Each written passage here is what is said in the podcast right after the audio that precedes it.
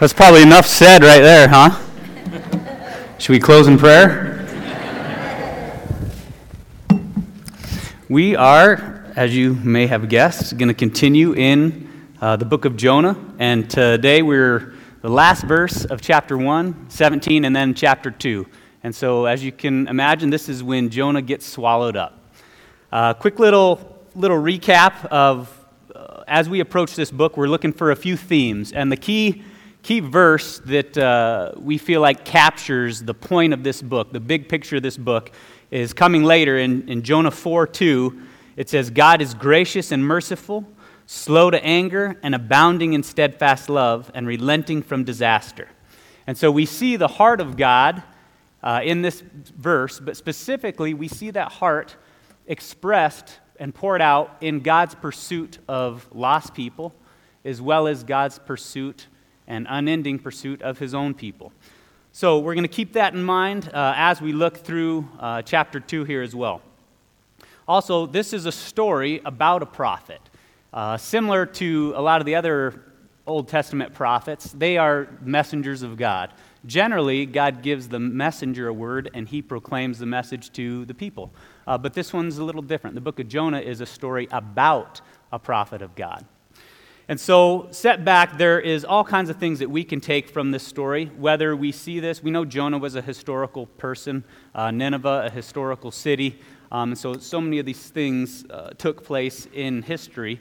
And there's a lot of people who think this is uh, partially historical, partially parable. Some of the things they're just describing to really prove a point or to drive home kind of an exaggerated theme. Uh, regardless, it doesn't change uh, what we're going to take away and what I believe God's heart is for us to take away. So, either way, there's an allegory here, and an allegory is a, a meaning within either something that truly happened or something that uh, you tell your kids.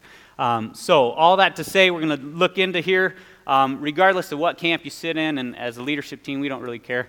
Um, but most of the point is God has a message to give to us. And just like He has um, been involved in human history for all time. Like a man named Jonah, he's involved in human, human history today with us, and his message is the same. He wants to be made known to us. Uh, there is also this theme in Jonah that's kind of interesting as you read it, that it is this, this comic book satire feel to it, where everything, comic is in, everything is really exaggerated. And, and we know people who live this way. Um, to Jonah, uh, the, the fish is huge, the, the sea is huge, the city is huge. Uh, he says, Oh, hurl me into the sea so I might die says he's extre- exceedingly glad. He's exceedingly angry. So he's just this real flamboyant guy. Um, when the king of Nineveh later on, you know, repents, he says, nobody's eaten anything, not even the animals. So there's this intense feel to this book that, that everything is larger than life. And satire, you know, is, is, is that literary style that basically makes things, um, nobody functions or behaves as you expect them to. So the prophet of God is one of the most disobedient people in this book, correct? And then you got the, the, the sailors who are pagans who they, they they do good things. They extend grace, as Ben showed us last week. And the city of Nineveh, they, they do some good things in this story. And so I think the point of this and the point of, of that kind of literary style is to really blow up and exaggerate the absurdities of people so that we are sitting there and thinking, oh my gosh, I can see the foolishness because it's so obvious.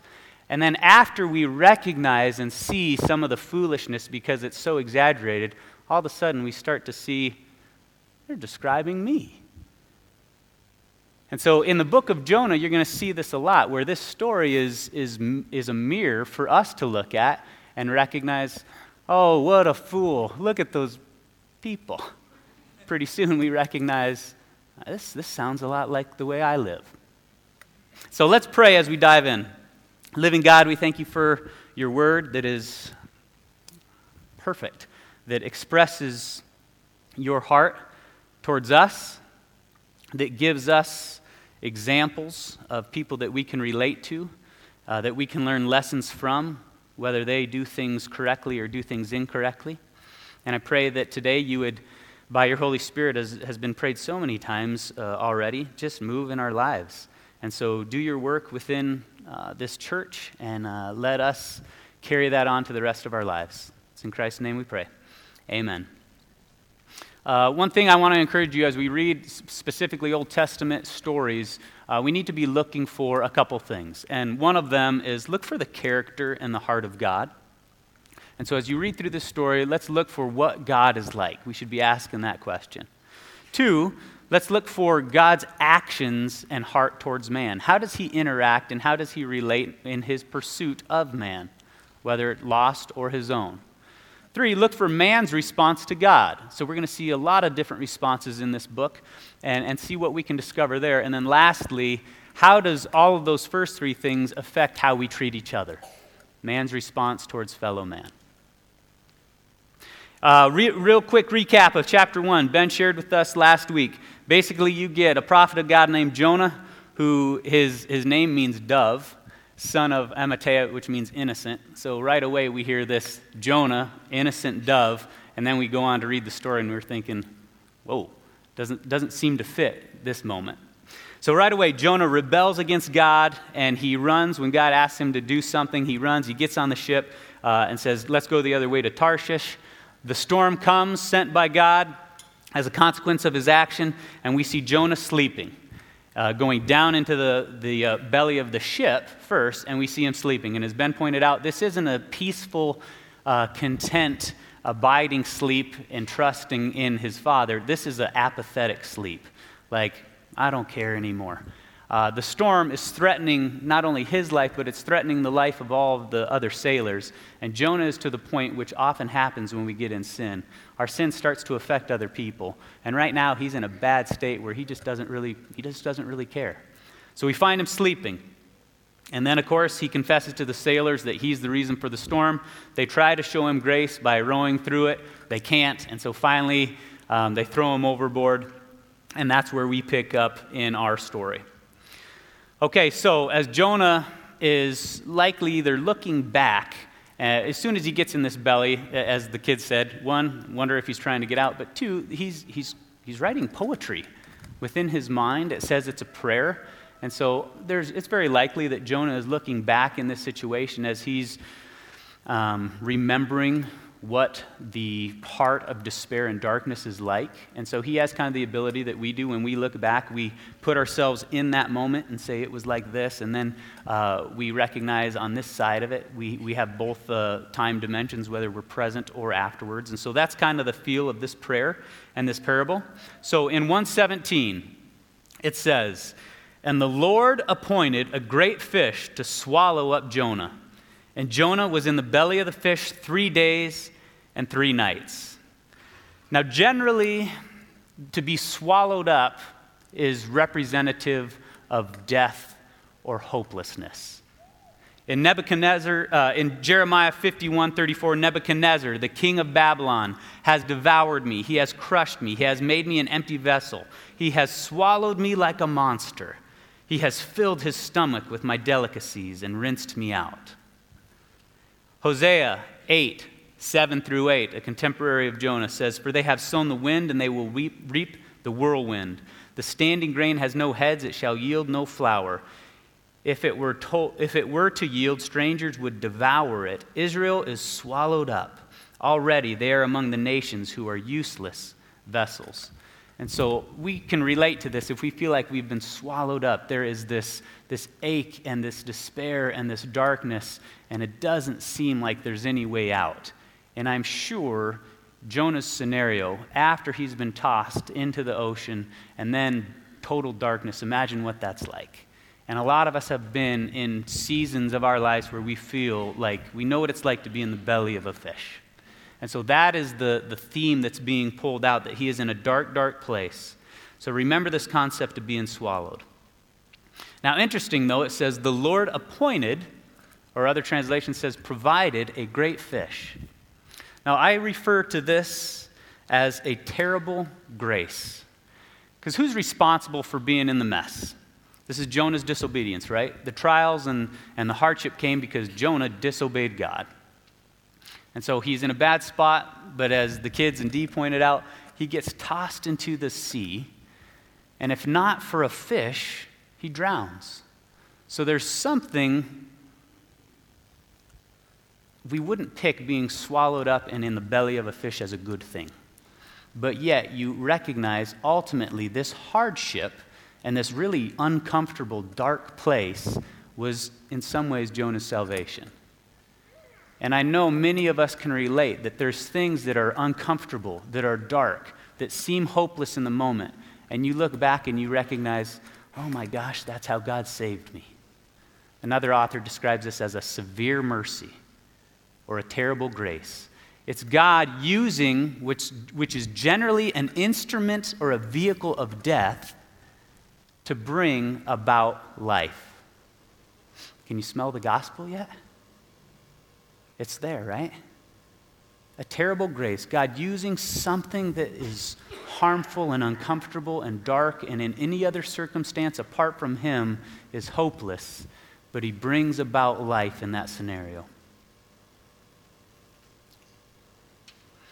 Jonah's prayer. So this is uh, after he's, he's there and he's, he's contemplating what's happened. In verse 2, it says, Then Jonah prayed to the Lord his God from the belly of the fish. First thing I love is it's not just Jonah prayed to the Lord. All of a sudden, this is Jonah's shining moment in the book. He doesn't have a lot of them, but this is where he gets it right. He says he prays to the Lord his God. He recognizes and remembers that he has a personal relationship with this God that he is his and, and Jonah belongs to God. And he says this I called out to the Lord out of my distress, and he answered me. Out of the belly of Sheol, which just means grave usually in the Old Testament, I cried, and you heard my voice. So we get Jonah in distress, in darkness. He turns, he calls out to God. For you cast me into the deep, into the heart of the seas, and the floods surrounded me. All your waves billowed around me, they passed over me. All right, so here we got Jonah, who again is responsible for his heartache, yet he recognizes that God is in the middle of this, that God and his sovereignty is over this and involved in this and uses his sin and steers it and navigates it to accomplish his purpose. And don't we see this in our life all the time? that we recognize that God says in James, He says He's not the author of our sin. But yet, when we sin, He doesn't step back, even though sometimes it feels like we can't see Him or feel Him, which is similar to Jonah. Jonah recognizes in this moment that God is still sovereign over your waves. He recognizes His involvement. And I think for us, when we, when we get in a place of darkness and hopelessness, to recognize that God hasn't gone anywhere, His power hasn't been stripped, even at our own sin. He's still willing and going to accomplish what he wants to accomplish. In verse 4, Jonah says, Then I said, I am driven away from your sight, yet I shall look again upon your holy temple. So in his darkness, he's feeling alone, he's feeling forgotten. He's feeling like God doesn't see him. And I'm sure you can hear many of your own prayers in moments of heartache. It says, Where are you, God? You feel like you have escaped the sight of God. And that's what he's feeling right here. But there's a redemption in his heart. He says, Yet I shall look again at your holy temple. So Jonah, in the midst of this terrible place, turns his eyes to God. 5 says, The waters close in over me to take my life, and the deep surrounded me. Weeds were wrapped around my head at the roots of the mountain. I went down to the land whose bars closed upon me forever just reiterating this deep theme that he's going deeper into the darkness. He's going deep underneath the ship when he sleeps. He's going deep into the ocean. He's going deep to the foot of the mountain. He's deep in the belly of a whale. Have you ever felt like you've been spiraling downward? That's what Jonah feels. O Lord my God, when my life was fainting away, I remembered the Lord, and my prayers came to you into your holy temple. Those who pay regard to vain idols forsake their hope of steadfast love. So again, he recognizes and as and he summarizes what's taking place. Life was fading away, but yet he turns to God. And then he adds this little declaration, this little, this little add on that says, Those who turn to other idols do what? They forsake their hope of steadfast love. So I'm not sure if Jonah is looking back at his life or if he's just observed this. I know in my life I can recognize there's many times in, in uncomfortable scenarios where I just want to feel better that I turn to other saviors. I turn to other things to deliver me from that discomfort. And God calls those things idols and says they will always, always fail us. That when we do that, not only will they fail us, but we're forsaking the very thing that we're looking for. Because in these moments, what are we after? We're after, for, we're after rescue. We want salvation. We want delivered. And Scripture is quick to say there's one who does all those things.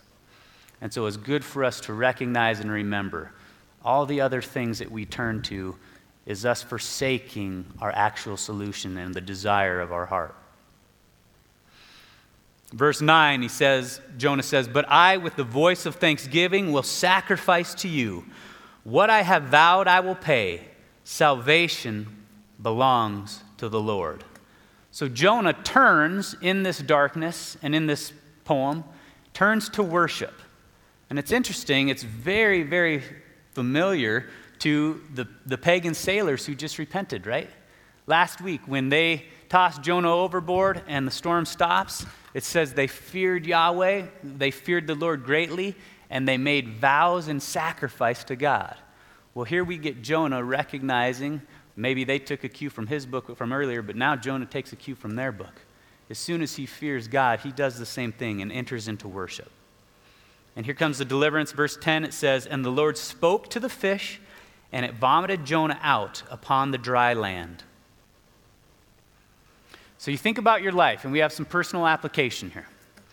We get into storms for generally three reasons either our own doing, our own sin and mistakes cause trials and darkness and hardship, or the sin of other people done unto us or around us that causes hardship for us, or just a combination of all sin that we live in a broken and fallen world. And so trials and darkness are going to come. And so the question is what do we do when we find ourselves in those situations? And again, the, the story is so dramatic and extreme. We're to look at our life and recognize this is the darkest spot this man has ever been in. And so as you look into your life and think, what do I do when I'm in that moment of I feel all but despairing? And as Jonah has done, we're to cry out to God. We're to remember the Lord. We're to turn to Him in prayer. The times where you can't feel Him and you can't see Him and you can't sense Him. Many old Christians used to call this dark night of the soul. That's when God is still God and you turn to Him and ask for the deliverance. God says He delights in that. Now, there's a little word of warning here. In this story, Jonah gets vomited out. So it seems like pretty quick deliverance in your life, is that usually how it works? In my life, specifically when it's my own sin that has got me there, most of the time God's deliverance or rescue from me is not this jack in the box deliverance where I'm in this dark spot, I push a button and boom, I'm out to light. Usually it doesn't happen that way, right? Most of the time there is deep endurance that takes place. Many times you got to you got to push through the consequences of your sin and your action. And we know this as parents, right? If our kids do something, we just don't pop them out and, and give them freebies and pay for uh, speeding tickets and write letters to excuse when they failed tests. Why? Because we want them to learn something. And so, specifically, when my belly experience as a result of my own choices, God allows me to push through, and He does this with me the consequences, the ripple effects of those actions so that I learn. To bring me to a point like Jonah of repentance. To say, Lord God, I was wrong. I'm so sorry. Let's turn and move out of this. Please get me away from this. Those things require trust. Those things require a relationship. Jack in the box, just pop and here I come. That doesn't require much relationship. But God continues to put us in a place where we rely on Him, we turn to Him not just once, but over and over and over. I know many people that I talk to that they are in hardship and heartache and they turn to God, and when they don't get this immediate, instant relief, it leaves a really bad taste in their mouth. And so I think we set ourselves up for, for some disappointment as if God messed up when we approach it that way. And when we don't recognize, wait for the Lord and deliverance will come. But I don't have to tell you, waiting can be extremely hard. Three days in darkness, having no idea and no feasible reason why you'd ever get out. You felt that. That's tough. Most of the time in my life, not only does it take endurance, but it usually comes, the deliverance comes a little bit more everyday situations than just being vomited out. You never thought you'd be delivered by vomit, right? Generally, it happens where sometimes, sometimes me being vomited out of the belly means I felt terribly alone and somebody showed up at the right time, where God uses his people. Can you relate to that? Or it has the feel of a miracle, but many times your deliverance comes from severe heartache and health situations. The next thing you know, there's a surgery that helps and it relieves the pain and it allows you to go on and pursue life like you once did. So, whether it be miracles or medicine, God is the author and the source of all of this. And so he's calling us, just like Jonah, regardless of the way deliverance comes, to recognize that he is the giver of all good gifts. And what is our response? Hopefully, like Jonah, it's to thank those people who made your deliverance possible or who played a part. And then it's to give glory to God for being the source of everything good and putting the wisdom in a person's mind to create that, or the, the kindness and love in a person's heart to, to reach out to you or to show up when you needed it. What do we learn about God when we look at his interactions with Jonah? Reiterate Jonah 4 2 says, God is gracious and merciful, slow to anger, and abounding in steadfast love, and relenting from disaster. As you look at the story of Jonah, quick summary the way I see this is this is the message of the gospel. This is a man who disobeyed and turned from God got himself in severe heartache and hardship and despair. In that desperation, he turns, repents, and cries out to God, and God delivers Jonah. And later, we'll see how God's deliverance of Jonah is the deliverance of a ruthless city as well. So, Jonah's story is very similar to the nation of Israel's story, is it not? Read any part of the prophets. You get a God's people turning from God, doing things their own way. They get into desperation and hardship, and then they beg for relief. And God is gracious and gives them deliverance and gives them relief in a lot of different ways, whether it's free from slavery or whether it's sending a judge that can take out Philistines. He gives, he vomits them out of the belly many different ways after their turning and their repentance and their remembering God. And then what do you see? You see short lived repentance. Next thing you know, they're chiseling a golden calf, right? Once again, Jonah's story is like Israel's story, which is a lot like my story. I get myself in trouble. I turn to God. He delivers me, and I'm so thankful. And it's not very long before pride wells up in my own heart, and I start to think, I think I'm going to make my way to Tarshish. This is what I want to do. Can you see it?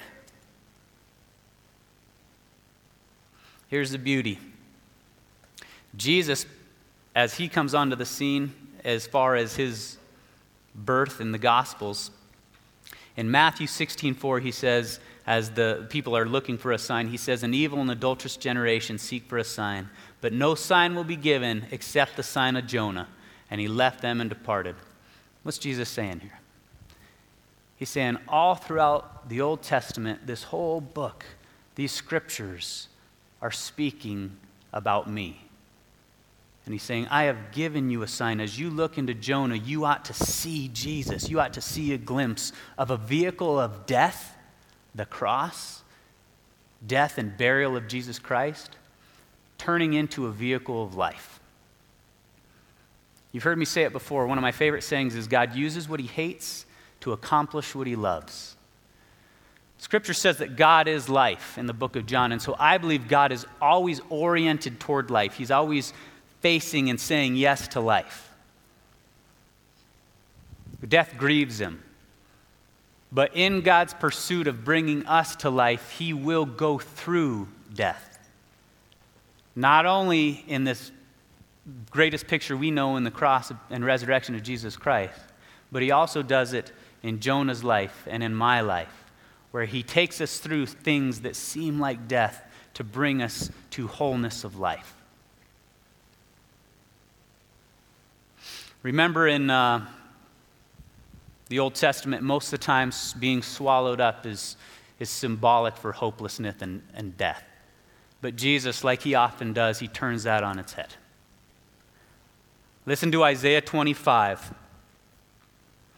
O Lord, you are my God. I will exalt you. I will praise your name, for you have done wonderful things, plans formed of old, faithful and sure. For you have made the city a heap, the fortified city a ruin. The foreigner's palace is a city no more. Now, Isaiah is writing very, very soon after the book of Jonah was written. And though Nineveh didn't come to collapse, was this not the exact warning? If something doesn't change, this is going to happen.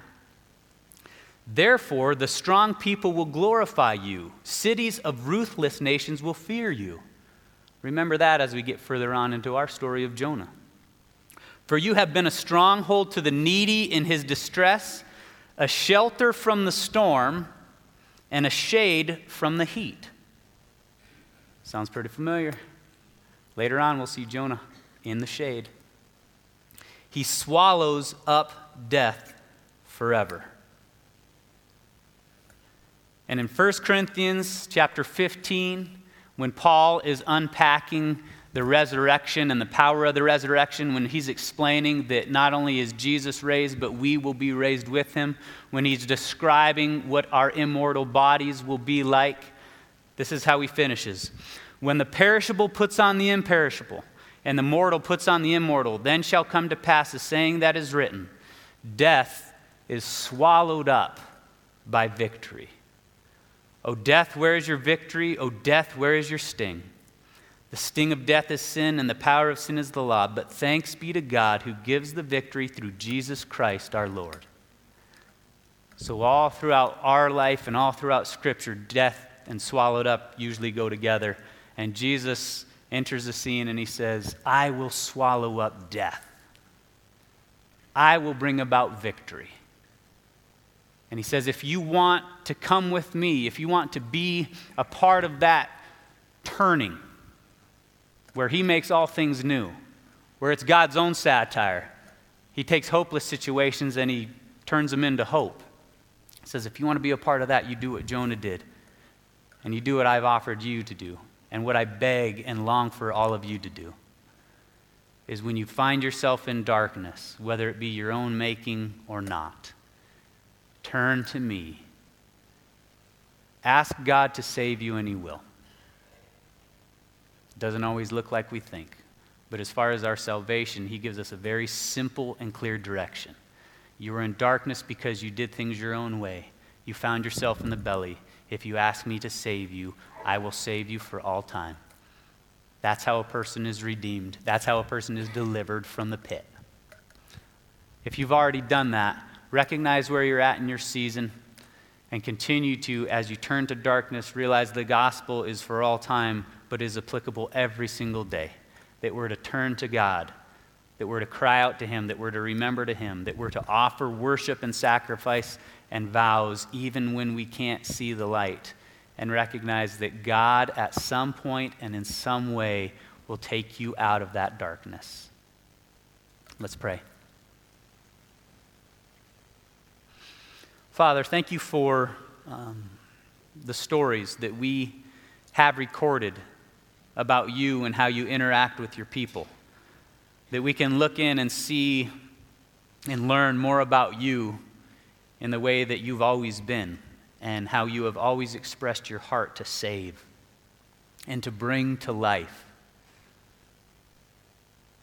God, thank you that you have written us into your story, that all of us can relate to what it's like to be in darkness or hopelessness, to feel forgotten and alone. And we praise you for the offer to redeem our lives from the pit through the person of Jesus Christ. And God, I thank you so much that you have conquered the ultimate enemy of death. And that we just bring glory and praise to Jesus for his sacrifice and for facing his own pit and his own death for the sake of us, so that we might ultimately never taste it. It's in your name. Amen.